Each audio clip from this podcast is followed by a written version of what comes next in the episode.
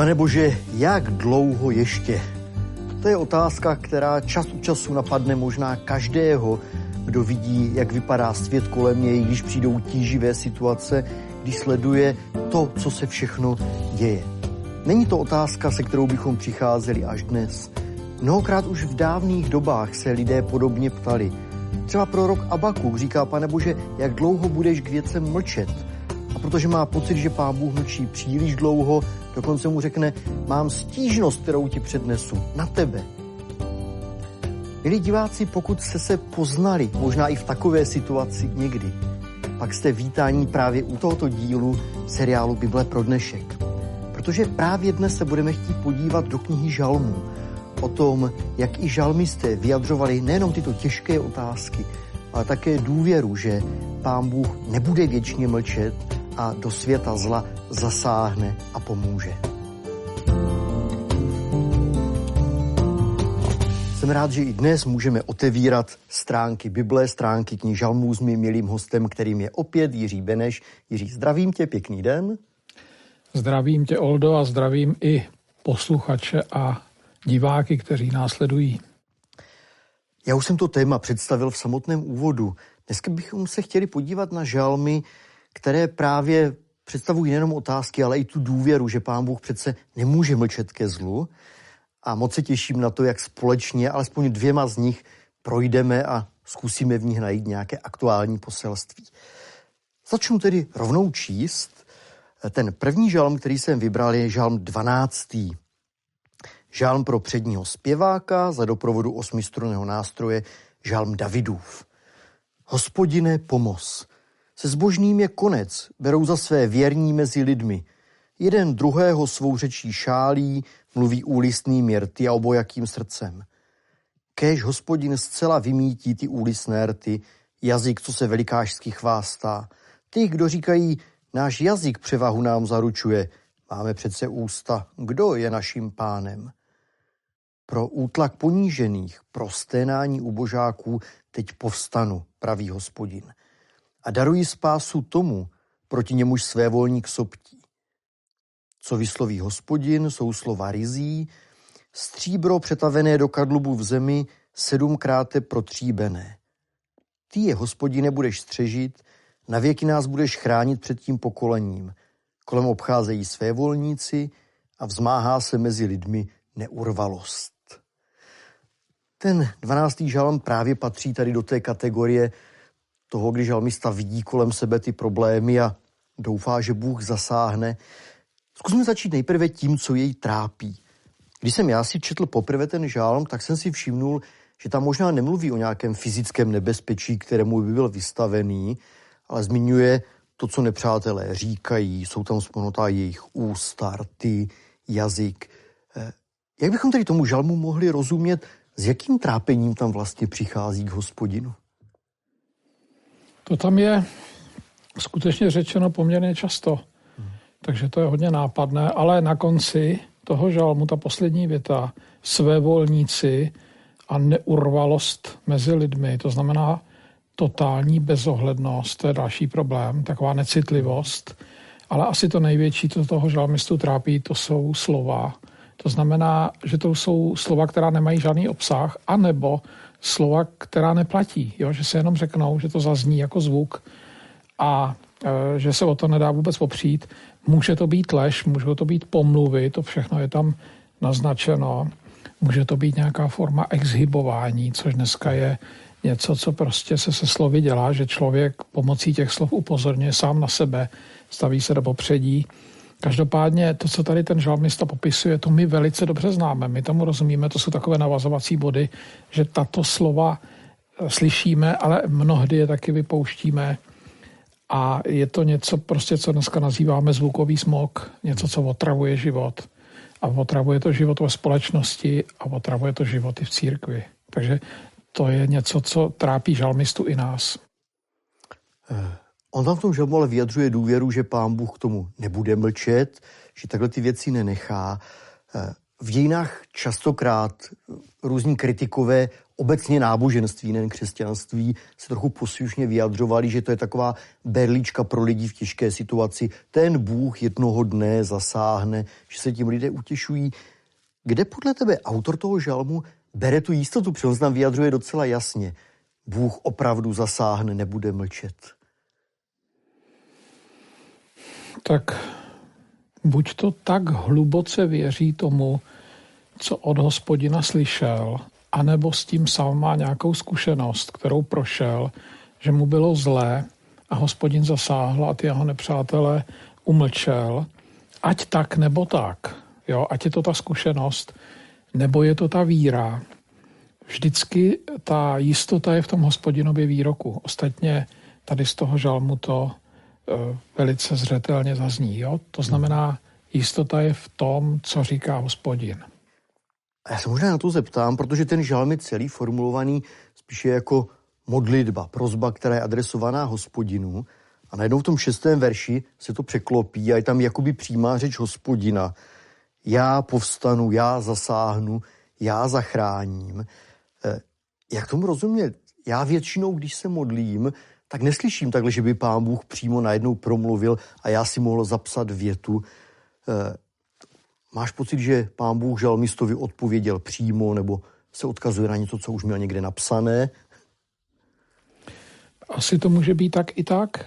Jo? On může mít skutečně nějakou zkušenost s konkrétním hospodinovým promluvením, buď to při bohoslužbách, že prostě k němu dolehlo něco, co se při těch bohoslužbách odehrávalo, četlo, že? A k němu to nově zaznělo, anebo při modlitbě mohl něco zaslechnout, nebo v noci, že jo, třeba někdy člověk může určité věci slyšet, anebo je zatím vzpomínka.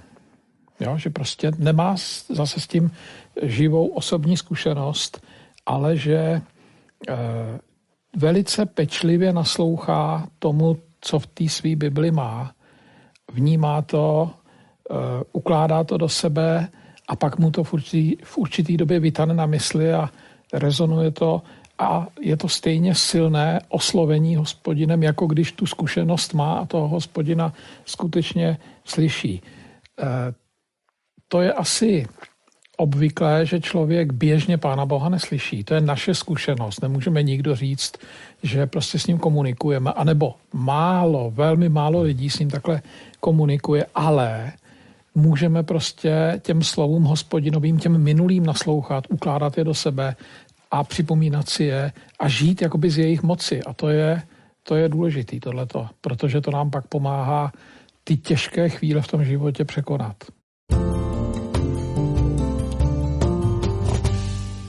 Pojďme se podívat ještě na jeden z podobných žalmů, který vyjadřuje takovou důvěru, že Bůh slyší naše modlitby, že do věci vstoupí, že zasáhne. Tentokrát to bude žalm 146, který zní takto. Haleluja, chvál duše má hospodina. Hospodina budu chválit po celý svůj život, svému bohu zpívat žalmy, co živ budu. Nedoufejte v knížata, v člověka, u něhož záchrany není. Jeho duch odchází, on se vrací do své země, tím dnem berou za své jeho plány.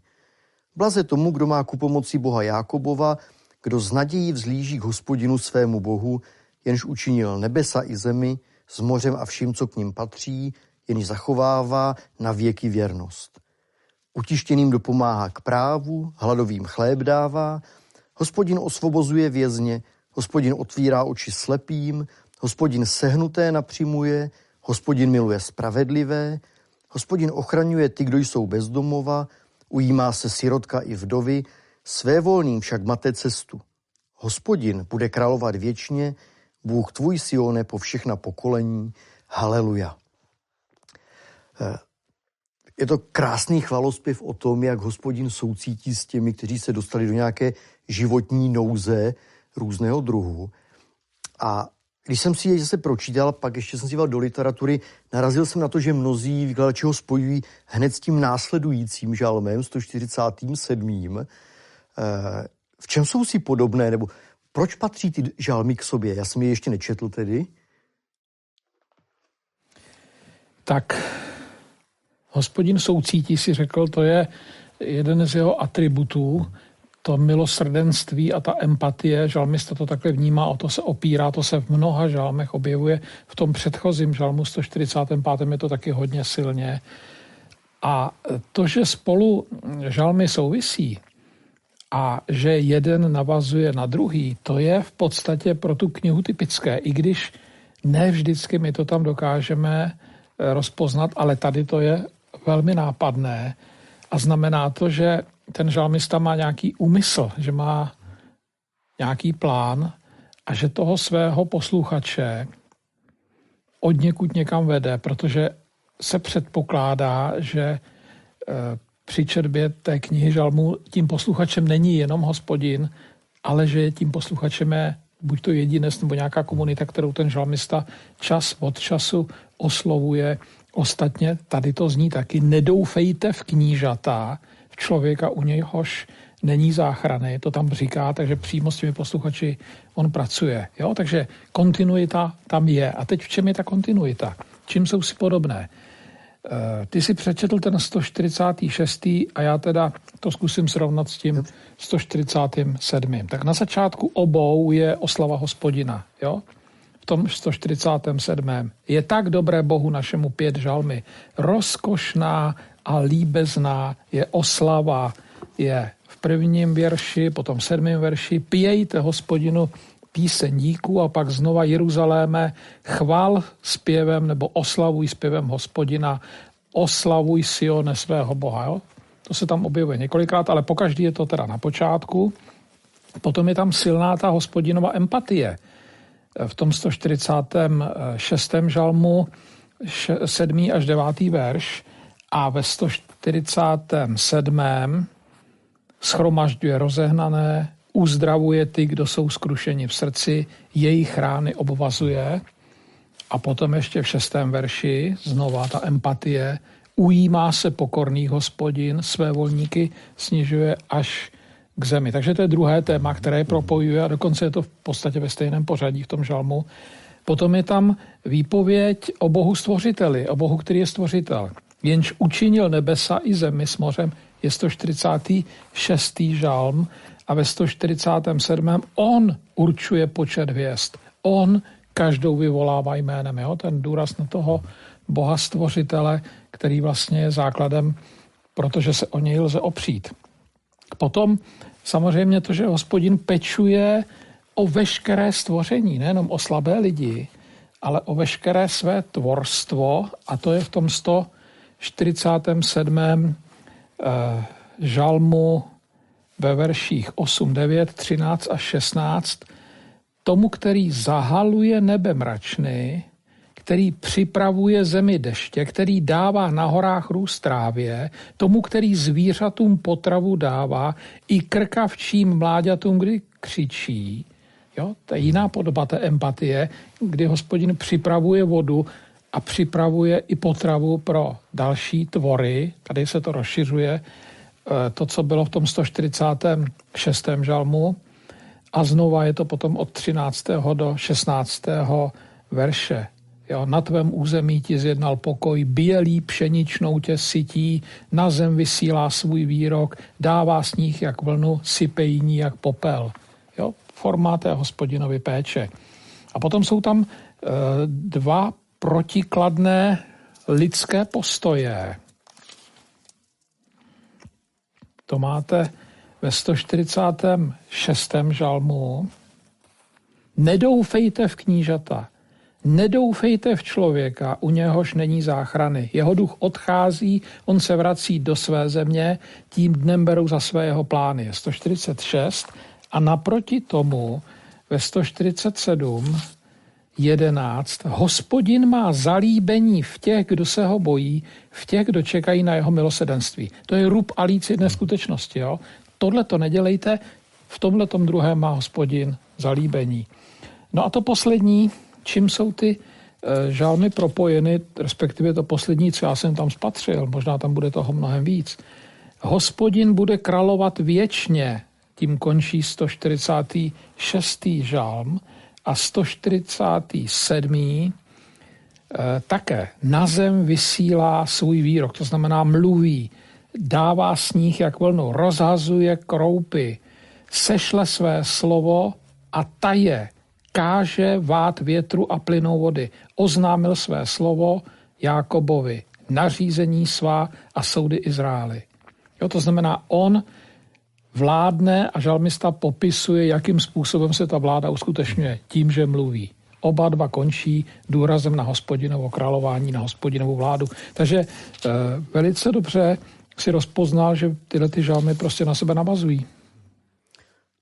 Děkuji za to srovnání. Přizdá se, že o to víc možná vyniká ta myšlenka toho citlivého, empatického boha, který nemlčí a nebude mlčet. Eh, to, co je pro mě zvláštní, když jsou tam popisovány ty skupiny lidí, se kterými soucítí, kterým chce pomoci. Hladoví, uvěznění, bezdomovci.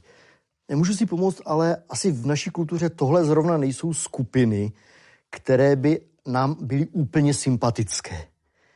Jak je Bible nebo třeba žalmy specificky vidí? Eh, s jakým postojem vůči něm se setkáváme že jo, na stránkách mm-hmm. starého zákona. Nikdy ne s despektem. Pokud to nejsou lidé, kteří do té komunity vnáší cizí náboženské prvky, které by mohly ty jak bych to řekl, slavitele, ctitele hospodinovi odvést někam jinam, tak je nikdy nevidí s despektem, nikdy na ně nekoukají přezíravě, nikdy ne s pohrdáním, vždycky s porozuměním a s ochotou pomoci. Jo? Naopak jsou motivováni posluchači žalmu i ostatních textů k tomu, aby se jim věnovali. A dokonce i hospodin, že jo, eh, se tady vyjadřuje na adresu těchto lidí eh, i v tom našem žalmu 146, ale i na mnoha jiných místech Tanachu eh, se jich zastává, stojí na jejich straně, upozorňuje na ně, vede, vede eh, boží lid k tomu, aby měli citlivost pro ty slabé v té společnosti. Takže oni mají poměrně privilegované postavení. Děkuju.